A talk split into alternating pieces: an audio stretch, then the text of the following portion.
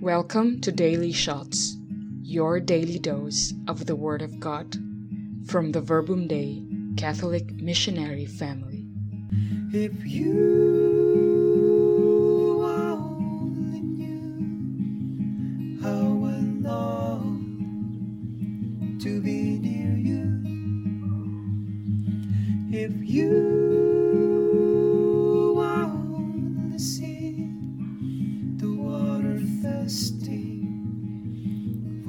thirsty.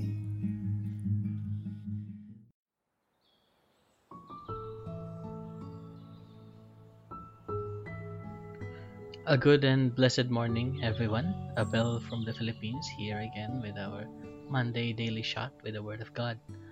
Our Gospel for today is taken from the Gospel of Luke, chapter 18, verses 35 to 43.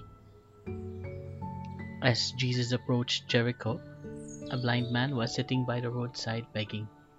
And, hearing a crowd going by, he inquired what was happening. They told him, Jesus of Nazareth is passing by. He shouted, Jesus, son of David, have pity on me. The people walking in front rebuked him, telling him to be silent, but he kept calling all the more, Son of David, have pity on me. Then Jesus stopped and ordered that he be brought to him. And when he came near, Jesus asked him, What do you want me to do for you? He replied, Lord, Please let me see. Jesus told him, Have sight, your faith has saved you. He immediately received his sight and followed him, giving glory to God. When they saw this, all the people give praise to God. While praying with today's gospel, the words of the blind beggar spoke out to me Jesus, Son of David, have pity on me. Though he could not see what was actually going on, he was blind, and he could only rely on what he heard from others, what they told him that, they, that he was passing by. He confidently and with desperation no, shouted these words no, Jesus, Son of David, have pity on me. Even when people started to tell him, keep silent, no, perhaps out of shame, he kept at it no? Until jesus came up to him or rather jesus no? They got him they got them to bring him closer to him to talk to him. In my prayer jesus was reminding me to be like this blind man in my faith as i talked to him. Today's gospel was a reminder for me to not be swayed in my prayer to persevere even when times of no, my darkness and especially in the face of opposition against my calling out to Him, opposition against my prayer. This reminder comes at a very apt time for me, you know, in the circumstances right now here in the Philippines. The threat of COVID is still looming. We are still in quarantine, trying to keep ourselves safe and healthy. And recently, we have just gone through not only one but two very intense tropical storms. Though I myself am not personally affected, there has been news online no, surfacing of really widespread damage and threat to life to so so many people. There are so many bad things happening and i feel so helpless in the face of it all.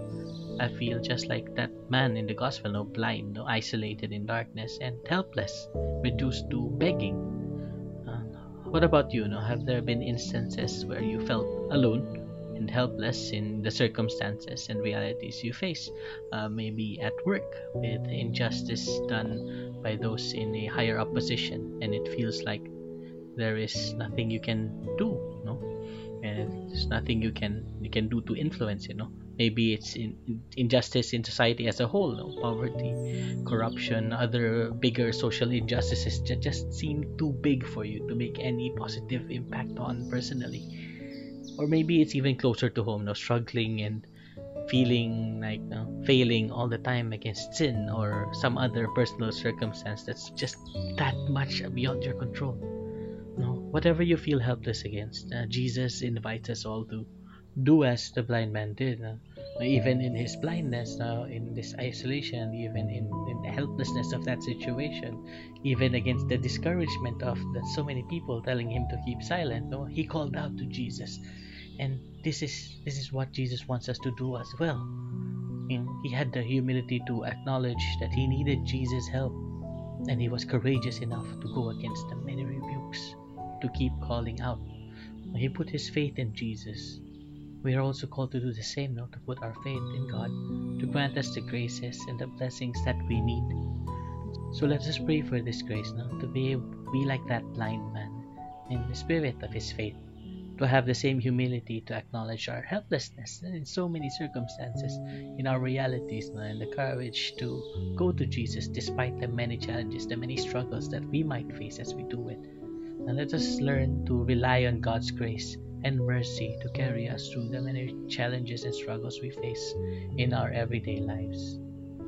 Glory be to the Father, and to the Son, and to the Holy Spirit, as it was in the beginning, is now, and ever shall be, world without end. Amen.